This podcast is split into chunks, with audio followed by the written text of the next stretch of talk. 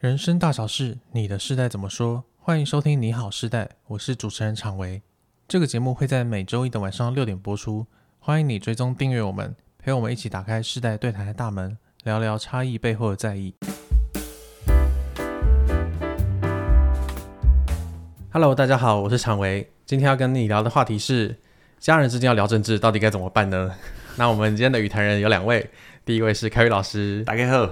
第二位是张毅老师。大家好，我是嘉玲。好，那在开始之前，要先跟大家提醒一下，凯宇老师的新课程《我想跟你好好说》，表达你的在乎，建立深度关系，现在已经上线了，而且已经在早鸟倒数的阶段了。是只要你有想要呃靠近你身边亲近的人，那同时你想要表达自己的善意，但不扭曲自己的话，非常鼓励你加入《我想跟你好好说》，一定要把握我们的超长的机会，因为这个机会就只有到一月十八号。OK，进入今天的主题，就是跟家人聊政治到底该怎么聊呢？好应景哦，对，超级应景的，因为哎，再过几天就投票了啊！对，就这个礼拜啊。对对，哦如果你是台湾的观众、听众的话，你就会知道，就是台湾在过几天之后，我们就要进行总统大 选了。是没错紧张紧张紧对张。，啊这个四年一度的选举，嗯那其实说到四年一度这件事情啊，其实台湾的选举并不是四年一度，而是两年一度，对对对。就是我们有一年是市长跟议员，然后一年是总统跟立委。哎，议员那一届还有里长哦，哦，对对 对对，所以其实我们的生活真的跟政治是密切的相关，是而且是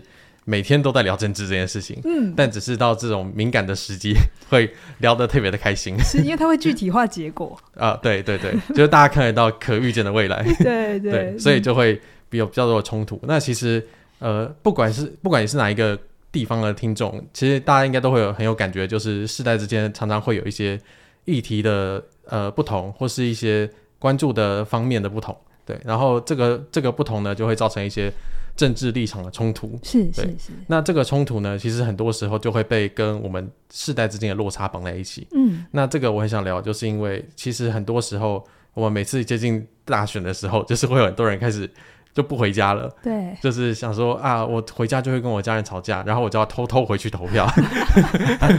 对，就是就是我要我要销声匿迹，然后家人就会想想说，你最好就不要给不要给我回来投投我不喜欢的人这样。我我以前我以前还听过那个什么藏身份证的那种的，你说爸妈把它藏起来吗？对，藏身份证，哦对哦，对对是哦，对，嗯然以后前啦，现在比较现少在。现在好像不止身份证嗯，健保卡可以吗？我忘记了，我也忘记了，没关系，好我们我们记得是身份证，一定要身份对，证，我记得是身份哦证好，对，嗯，反正就是呢，就是选举到了，我们的家庭就会出现很多的冲突。是而这些冲突不是我们日常的冲突，嗯是我们不太熟悉，但其实又跟我们非常紧密的冲突。是，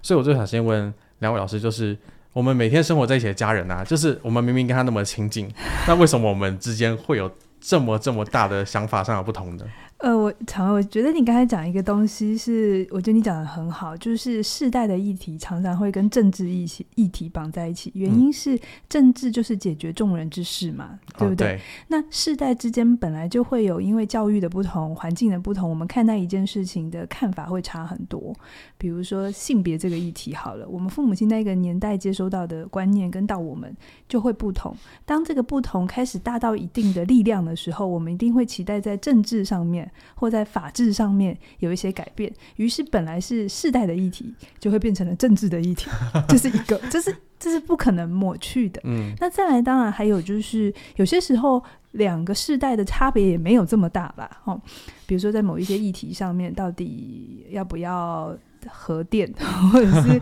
呃再生能源的这些策略，它它的议题就是它是跟所有人福祉有关。可是为什么态度差那么多？我觉得跟现代人的接收讯息的方式很不一样。哦，讯息哦像我啊，就是我一家已经没有第四台很久，哦，然后我没有习惯到各大网页看新闻。嗯，那不是我的习惯，所以我发现今年我就觉得，哎、选举还好啊，我个人的体感啦，嗯我个人体感，因为我家没有第四台，嗯，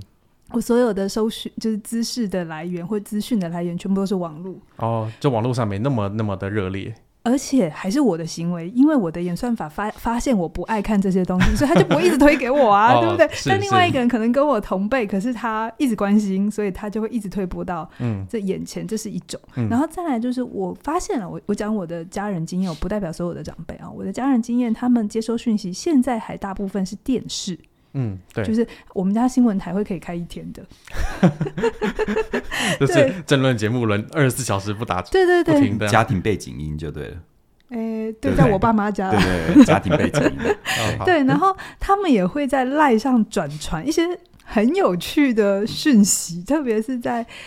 呃选举的时候就会嗯有一些懒人包很适合他们，平常都不会出现哦，然后突然就是过就是某些时刻就会出来。嗯那我就会觉得，其实这真的就是现代的世界，你越关注的事情就越来越多的关注，你不关注的事情呢，你可能对它的了解会比较少。哦，对因为我们的消息会被我们的演算法或是一些对习惯所牵制。就是就连我爸妈他们也有演算法，因为他选择的电视台就是一个演算法，哦，对对对，每一家电视台都有自己偏好的立 对场。嗯对，所以我觉得这中间其实不是谁对谁错的问题，而是我们接收讯息还有我们成长环境，这东西都会造成我们很大的差异。嗯，嗯，那个你刚刚的问题是什么？嗯，就是为什么我们家人之间明明每天生活在一起，但我们的想法这么的不同？我觉得这个问题我就是要这样重复一遍，嗯让大家去想一想哦。就是说，有时候我们到成年之后，觉得那个政治立场好像跟家人很不一样，对，可是其实很多研究告诉我们哦，就是每一个人的政治立场的那个底色、那个潜意识的信念，嗯嗯其实跟你的早年经验有很大的关系。哦，好，通常呢，比如说以以信仰上来说，你如果出生在一般传统的民间信仰的家庭，你长大之后很容易也是跟着，尤其在你足够成熟，遇到了人生的一些挫折、一些冲撞之后，你可能这么说吧，就是你小时候当然大家拿香跟着拜，你就跟着拜。对可是你长大到某个程度，可能青少年到成年期的初期或中期，你可能会因为叛逆，因为各种想要彰显自我特嗯质，刻意的跟原生家庭做的不一样。是，但是等到成年期的末期，或者是中年、壮年等等的，你如果有留意的话，蛮多人会又回去跟自己的爸妈很像。哦但是这个是一个大数据的倾向啦，嗯有些人就是终其一生就越走越远。对是但是如果以大数据来说，这个倾向不管是在东方社会、西方社会是的研究都还蛮凸显的是。哦，意思就是我们终究会被我们的家庭影响到。对，会对，嗯其实其实当然在成年的过程当中，特别是政治立场，我们可能会跟自己的同才，可能跟我们的伴侣彼此相互影响。如果你出生在一个那个政治倾向没有那么强烈的，那么同才或伴侣带给你的影响就会很大。哦， 但是嗯同才跟伴侣的影响，尤其是同才的影响，我觉得会在比如说你开始对于所谓众人之事开始有点启蒙、有点意识的时候，等那个时候蛮容易受同才影响。嗯是但是等到吼人人工里头恰牙牙，虽然够细命嗯啊，就是你足够成熟或者年纪足够大，简单来说，你要养家养小孩，可能跟你同才的政治立场又有一些分歧了。哦因为个人的利益不 一样，生命的事件不一样，是所以。很多人哈、在结婚之后会改变政治立场， 正确说是结婚生小孩或买房子之后，或结婚生小孩然后成为主管，结婚生小孩创业这种， 哦，就是你的这种人生有重大转折之后，你关注的面向会完全不一样。对，那当然还有另外一个，为什么我们的政治立场会改变？可能你生命当中遇到一些重大的创伤或事嗯件，是嗯你可能刚好就就就就就，比如说像以前有一些学运，你是，刚好就是学运时代，而你身旁的人就参与，而且你也刚好参与，嗯那都会在根本的部分去影响一个人的一个政治倾向。嗯，但是事实上，很多研究也告诉我们，这里说的政治倾向不一定就是，如果以台湾，不一定是简单粗暴的蓝绿统独，嗯而是那种好像比如说对于政治的一种投射跟幻想。比如有些人对政治的那个投射跟幻想就比较宽松，就是以小政府作为出发点，嗯啊，你政府不要管那么多。哦嗯嗯但有些就是比较保守派，大政府，嗯嗯哦哦，或者是、嗯或者是或者是比较比较政府的那个职能要出来，哦，最后不只是议题上的选择，而是背后的一些政治理念的，对或者是运作政的，治对，哲所以学你看、哦，是我这样子绕一圈这样下来，你看哦，通常我们最有感跟父母亲政治立场产生最大冲突的，嗯如果你是我这个年纪，你会发现，像我自己哦，我会发现我大概是从开始有投票权，一直到大概三十到三十五岁这中间的这个区段，嗯这十年到十五年，我觉得我跟我的原生家庭的政治立场哦，就比较容易有冲突。嗯嗯，可是过了三十五岁之后哦。可能也因为爸妈老了，他没那么大的战斗力，也离开 了，对对对对也对，离我我开可能也了离开原生家庭嗯，但等等，我就发现跟他们没那么冲突，但也因为这样，等我足够年纪更大，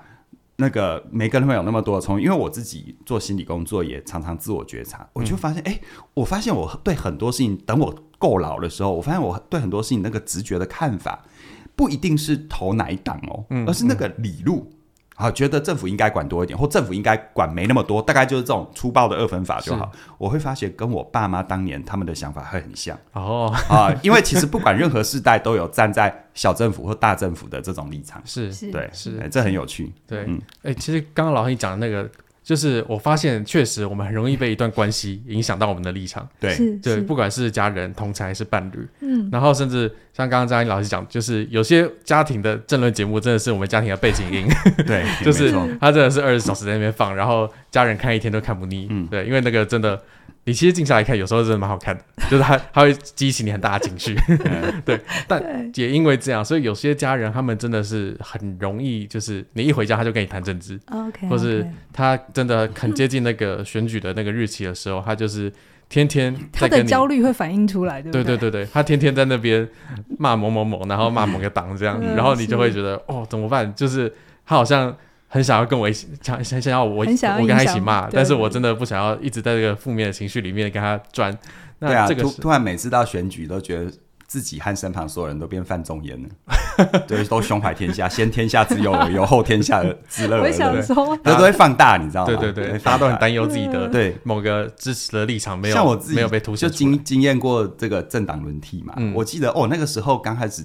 那个第一次陈水的时扁候嗯第一次政党轮替的时候，哦，真的我因为因为我因为我父亲是大陆来的老兵，嗯在他的那个族群里面就会有很多的耳语，嗯说糟了糟了糟了 糟了，台湾那个中共已经打过来 了，那是那是你那是多少年前的事情了，对对，就就很好玩，是因为恐慌是会蔓延的啦，对对对嗯对，那这个焦虑，当家人真的反映出来的时候，我们到底要怎么，就是不管是接住他的焦虑，还是好化解他的好焦虑，到底该怎么做我呢嗯我？我分享我的食物经验，这是我个人的经验啊，因为我家也有一个很爱看争论节目的爸爸。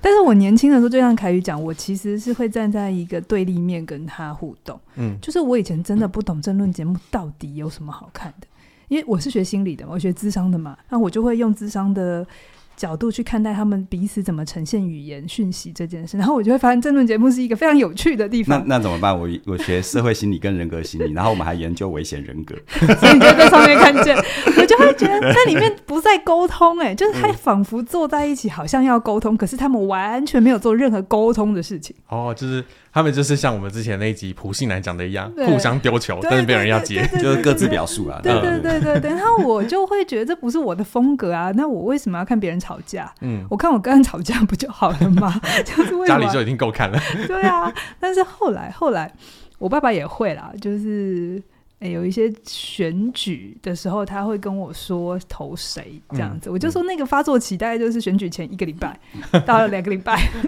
就差不多民调底 那我定，们现在这个节目播出，大概大概是这个时 候。民调底定之后，然后他他可能觉得可能快要输之类的，好，是他就会开始催票，然后嗯有一些政党也会开始动员，好嗯，我就觉得好很有趣。但是以前以前我的做法哦，我的做法就比较消极，就是不管他说什么我都不投，就是我没、哦我我记我不记得我第一次投票大概什么时候，总之不是我二十岁，嗯嗯我，那个时候我就觉得政治离我很远，嗯然后我有点无感这件哦，事真情的。很，其实刚出社会或是刚有投票权的时候，真的很容易会这样觉 得。对啊对啊，而且我那时候最忙的事情是谈恋爱啊，跟政治无关，所以我就觉得，嗯，那我就不要回去，然后也就、就不会吵架。可是后来就是像凯宇讲的，我开始要出社会，我开始有一些众人之事会影响到我， 我要行使我的公民权。嗯是，然后我我我后来跟我爸互动的方法就会是。因为我爸就是会要讲嘛，那我后来发现跟他吵也没有意义，所以我就会 问他，哎、那你觉得谁比较好？其实我都知道他要讲谁， 因为他的政党色彩很明显，这是样。是是可。是我还是会问他，嗯或者是说一些呃，可能大的立法委员或议员或总统，这都比较有曝光度。嗯，可是像有一些小选举，比如说里长，像这种事情，我就真的完全没有感觉，你知道吗？而且他们也不太会有打空军的这些能力嘛，对不对？哦对所以我对就会问他，哎、那你觉得？那个里长要打空军，投放还没办法精准投放。对对对啊，对，谁谁在 这个那个那李么明损到那个区域，哇塞！就是要 IP IP 位你置可，能拉一个他群他啊可能组要他可能要特别跟那个中华电信买个那买个什么特别的方案，对那个手机经过这个基地台附近才发简讯，花那么多钱是怎样？对，所以像我自己判断的方法，其实我是会自己做功课的，嗯就是我还是会看一些辩论啊，或者是选举公报啊，还是一些我自己觉得的资资资讯来源。嗯，可是我对于我爸，我不会想把我发现的告诉他，嗯哦，就是我常我前面说我们两个的演算法差太多了，所以其实没有办法对话。既然没有办法对话，我们也不需要对立，嗯嗯，我嗯我们只是不能对话而 已。哦，这个真的蛮重要的。对，我没有必要跟他对立，而且就是算那个人选上了，他又不会分钱给我， 为什么？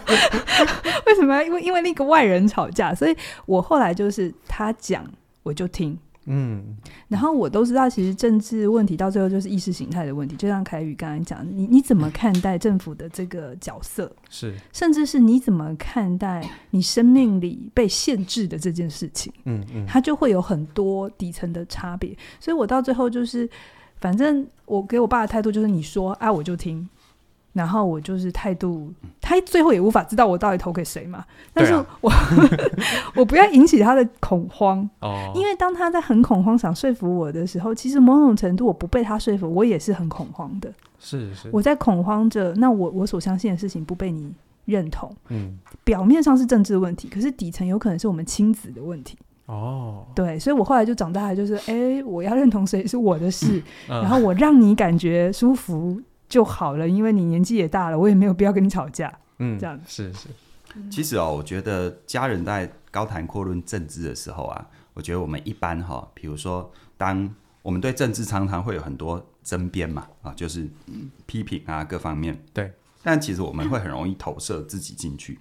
哦，什么意当思？他骂某个政治人物的时候，呃，我不管。你知道，有时候假设你们亲子关系不是太好，嗯，当你的爸爸妈妈在某骂某个政治人物，你会觉得他不是在骂那个政治人物，他在骂你。是是是哦是，啊、你会很容易自己嗯自己嗯对进去。对尤其是他骂到，你知道人有时候在不理性的时候是管不住自己的嘴。嗯，哎，那人有理性的时 候啊，啊我也是管不住嘛，对不对？哈，就是就是就是就是，当他在说某个政治人物这样又那样不好的时候呢，嗯你会发现哈、他可能甚至于那个骂的人有，然后不小心，你看啦，那个人就像你啊，哦就怎样不靠谱啦，有哦没有？尤其是所谓的靠不靠谱，信有没有信守承诺，说话有没有算话啊、什么这这一类的对有没有？嗯这牵扯到，其实有时候你说实在一点，有很多批评跟攻击，只有少数家庭能够针对政策做理性的思辨讨论嗯跟讨论，是多数其实谈论到政治到后面，尤其是假设你的家庭又都是看政论节目的话，嗯你会发现里面根本没有理性的思辨，都是我觉得，我觉得，我觉得，我觉得，哦，也就是所谓的推推论、投射、未经证实的，嗯，然后有散布的很多的耳语。那这个时候呢，我们听到我们的家人、我们的长辈、我们的兄弟姐妹在谈那些的时候，你会发现那些听那些批评的话为什么那么刺耳？是因为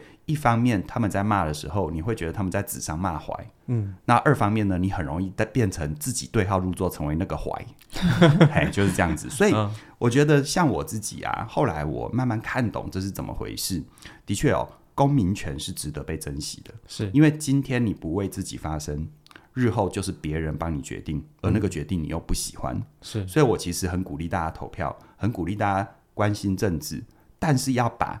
在政治里面你怎么跟家人相处，关于政治议题这怎么跟家人相处，要稍微拆开来。嗯嗯，如果你把它绑定，就就有一种，比如说，呃，这个这个我我我我怎样，我就要影响我家人怎样。你真的要想一想，除非你的你家的环境是那种可以容许理性思辨，也就是说，从小你们在餐厅里面就是针对国际政治、世界经济的大议 题进行批判思考啊，哇，正反并陈。好理想、然后？呢，有在早餐的时候有读报，读报之后各自表述你的看法如何， 你为什么赞成，你为什么反对？如果你的家庭没有这个环境，真的不要幻想透过透过各种形式的说服。哦嗯应该说不是他没有效，而是第一你要珍惜你的公民权，第二你要珍惜你的亲情权。嗯嗯嗯，好，我觉得对这也很重要。对所以你说，那我我我怎么办？我怎么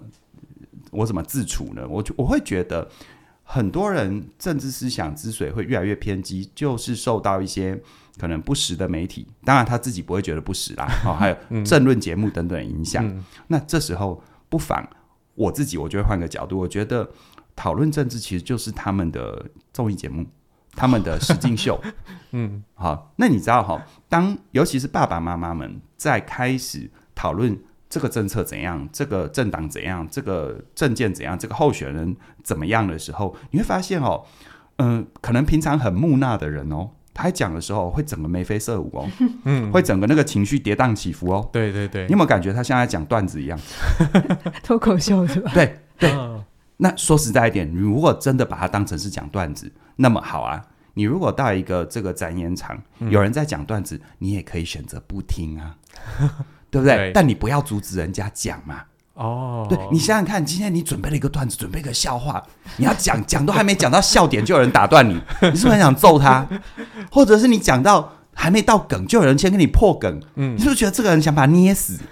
对，当你把他讲，你当你把这件事类推成讲段子，你就完全懂了。啊，对不对？确实你看，就像刚刚嘉玲，她听她的家人讲段子，嗯有没有？虽然都知道那个后面的那个那个梗怎样，就是那个梗嘛，对不对？到最后结论都是那里嘛，对不对？对你你能听你就听嘛，对不对？你你状况好就跟着笑嘛。虽然就也有一点金牌球啊，就金牌球嘛，对不对？对对，但没有关系。我觉得用这样的心情，因为事实上政治人物上台下台，他像走马灯一样，可是你的家人不会上台下台。嗯，你不会希望你的家人下台，因为家人不会四年换一次，没两年错换一。次，所以，所以我觉得，就像你出去看表演，你不会因为你不会你你出去看表演，对方演的演的烂，你顶多就是不要再看这一场秀，对或者是当这个秀又来了，你把它当背景音就好，嗯你不会跟他较真。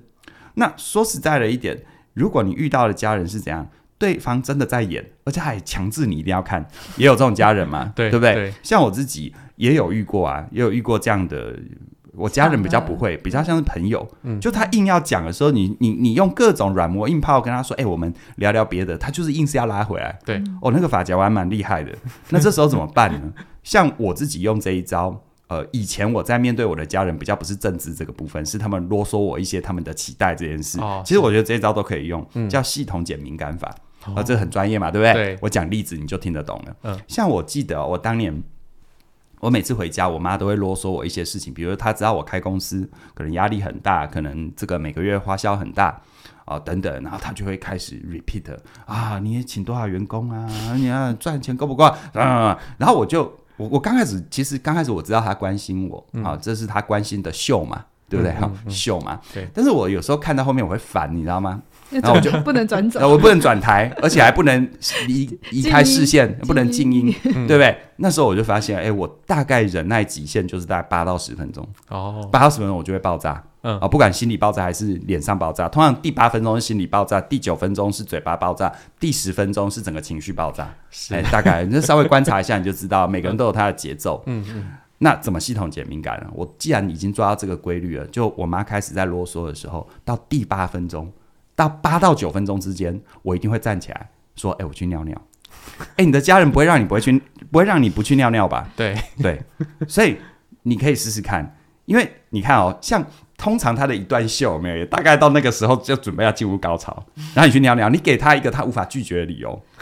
然后他他又中断了，你就尿尿完回来，他要重新再来一次，哦，有没有？那个什么那个一级股、二级股、三级股就就就力竭了嘛，嗯嗯， 所以他就慢慢的。那当然有一个后遗症啊啦，你要承担的，就是我妈有一阵子还蛮怀疑我肾脏是不是不 好，每每每每每他八有买补品给你吃呃吗？没有，就就她有怀疑，他但没有交代过我。哦那大家就可以换然个后然后方就法，然后然后就就就每八八九分钟，对，所以所以其实你我刚刚其实想讲的就是说，其实我们都要去思考人生的什么事情是值得我们认真的。是，好，当他们真的很认真的问你你要投给谁，或者是你要做什么决定或或或或怎么样的时候，我觉得，我觉得有时候我就会用比较，如果你看秀嘛，假设你看看一个脱口秀，嗯，而且这个脱口秀要讲地域梗，嗯，对，你你跟地域梗较真干什么呢？ 对不对？而且你会发现，地域梗你真的懂地域梗，它就是在某个环境底下成立的。是，那就某个是脉你络在你的嗯家成立嘛。对啊，你跟你的爸妈他们问你，你跟他画虎烂，就是在那个环境跟那个议题里面，哦，对不对？对，对啊，哎你要投谁？哎、你希望我投谁？加油，加油，你吗？ 你到时候进投票所也没人知道啦，是，对不对？然后或者是哎、你谁的庄脚？哦你跟我讲，，我也我也我也动员一下。嗯所以，与其哦在这种事情上争执，不如怎么样？不如用一种看秀啊，当然你心里知道就好好、不要就是你爸妈在讲的时候，你那个轻蔑的笑噗嗤出来，那又是另外一个他问说题了。你这段子讲的不够顺，对，所以其实如果你自己心里过得去，我会说，我会我会说，你就阳奉阴违吧，嗯，就是表面上他要你干嘛你就干嘛，但其实投票行为还是你自己。我觉得最重要，我要强调一点，就是要珍惜你的公民权，嗯，你不管投谁都好，嗯，去执行它，而且它就是我们身为一个成熟的社会人为自己负责的具体表征。哦 嗯，对，哎、不过我刚刚想想要问一个问题，就是其实有时候我们会常常觉得说，我跟我爸妈画虎烂，或者阳奉阴违，其实会感觉我自己很不真诚。那这个时候有没有什么一些你的真诚很需要一个外在的人来确认吗？我我觉得很多时候，你可以划线在真诚里，嗯但你也可以划线在一份关心。比比如哦说，刚才凯宇讲的方法是尿遁啊，是那因为我们家系上厕统所解谜，现在系统 解是谜的，我专业的 我上厕所很快，所以这个对我 没没效有什果么效果不 效果大不大，不因为显我就著回来了。呃 我我觉得，比如说我前面讲的，家人会跟你谈政治，是嗯因为他想要他在乎的事情被你听见。嗯，是如果你一直划线在真不真诚，那他想表达的在乎，其实就没有接到。就像凯宇的《我想跟你好好说》里面嗯的课程精髓一样，我们家人之间最在乎的是那个在乎有被传递出去吗？那个哦关系才能稳固嘛。可是嗯我们的时候是没有理那个在乎，我们一直在理事情。哦，所以所以像比如说， 我自己是做心理学工作的，那比如说性别教育对我来讲很重要，可是我知道要我父母亲很快的接受当代的性别概念太难，嗯真的太难了。可是他们不能接受，不代表他们反对，这里面只是有他们的担心。那比如说，这个时候你需要的不是去把他阿丘把说我的才是对的，你那样落伍，因为人只会保护自己啊。人人你当他骂他落伍的时候，他就只想 要更 fight 这件事情。确实所以我比如说有一些时候，呃，家长啊，或者是就是在性别上面，我不会跟他 argue 说这是不是天生的，这是怎样，我觉得没有嗯用。嗯我会问他的事情是你是不是很担心小孩接收到不好的观念？哦，他在乎的不是性别议题，他在乎的事情是这个观念对这个孩子有没有影响。嗯那这件事情被你接到，无论他最后的立场跟你一不一样，至少他不会觉得你是反对方，或是你是邪恶的那一方。嗯那我觉得有这个东西先接住，我们才有可能之后有一天走到真的让他懂我们的在乎。哦，如果我们在当时第一时间就是要那边讨论，就是我的相信，我就要全然的丢出来，某种程度也是一种阿白、欸是我我我要真诚，那我不准他真诚啊，哦，对不对？对耶，就是我我刚才讲的，投票权在我身上了，反正他最后不知道我怎样，嗯然后可是我却坚持我的心口要一致。但我嗯却不能允许我父母亲心口一致。哦当他不一，他当他的一致跟我的一致不一致的时候，我就要反对他。哎，那其实你也蛮确实。控制感、控制狂的。但是我们好像至少可以先把我们的关心摆在真诚的位置，对，而对那个真的所谓的事跟理，我们可以把它放在后面一点。真的啦，家人之间真的有在乎这件事情 吗？对，其实刚刚嘉玲说的哦、我自己非常有感哦，嗯而且我看。呃，不只是政治议题啊，只是因为我们这个时机谈这个是大家关注的焦点。是，我觉得任何事情都是一样，就是我们希望好好的被懂，但其实父母亲当他们说我们不认同的观念，他那个背后也是一个有一份希望被懂的心情。嗯，只是呢，我们从小当他的孩子久了，我们会把他那份心情解释成你就是要控制。的确，他们可能也真的有很大的控制，因为我知道真的有这种家长。嗯，但是别忘了，控制之所以成立，一定要有一个施予控制者跟愿意接受控制的人。哦，那你过去小时候，你可能是没有拒绝的权利跟能力，其实你现在是有的。嗯如果聚焦到投票这件事，你永远只有自己一个人进入票轨。但是反过来说，延伸一下你的人生，你要做什么工作？未来我们的父母亲都会百年而后，所以你人生嗯没有意外的话，会有大多数的时间是你你跟你自己，你对你自己负责。那这个时候，如果有一天你的父母亲，啊，像我自己的父母亲就百年而后了。这时候，我把我此刻生命的诸多的不顺来归咎于他们当年要控制我，你不觉得很好笑吗？嗯他已经不在我的生命里了，但是我却把他们当成是一个箭靶子。我只要有任何此刻生命的不顺、不如意，他们永远就是我的那个可以怪罪的人他们永远是戴罪羔羊。嗯，那那我觉得对他们是不公平的。嗯啊，我我我常常会说什么叫做成年人？我每次带世代一体，我就觉得常伟很辛苦，因为他很认真的列很多世代差异，然后每次轮到我说话，我就说这其实也不太是世代的问 题，这是人类的问你每次都要题。这样推但我觉得，翻它但我对觉得这个其实很重要，因为我们很对多时候真的会觉得这个是世代的落差，这是世代冲突，嗯，但对啊其实背后真的是都不人是一样的对啊，东你西。嗯看，延伸一下，如果成年人的关系，如果你离开了一段亲密关系，然后你离开之后，不管你还有没有建立新的亲密关系，你你从今往后人生在关系里的任何不顺，你都怪到前任，嗯，他不是离开你的生命了吗？那你你觉得呢？这样子，嗯，我们如果是置身其中的，我们可能当然有很多可以真的可以怪罪别人的地方，但是如果你是个第三者，你听到有个家伙，然后然后他每次说到什么，他人生的伤啊，他不被不公平对待啊，他都怪到都是前任，是那些都是客观发生过的事实，但别忘了你是活在此刻，你不是活在前任。就是就有一个小故事不是说的吗？对不对？我过了河就要把美女放下来啊！嗯，你干嘛还没事背着那个美女走呢？嗯，好，所以我会觉得就是说，我们真正在乎的心意是什么？我们到底是要争对错，还是要有好的关系？嗯，就像是我们面对家人，我们面对我们很在乎的人，我们常常要表达关心的时候，用的是攻击。就像说实在一点，你的家人有怎么样你看不顺眼的地方，你可以选择说，你也可以选择不说。不说也没关系，说也很好。但是说的话，你看哦，明明我们可以表达我是关心你，但是我们却表达出你不如别人。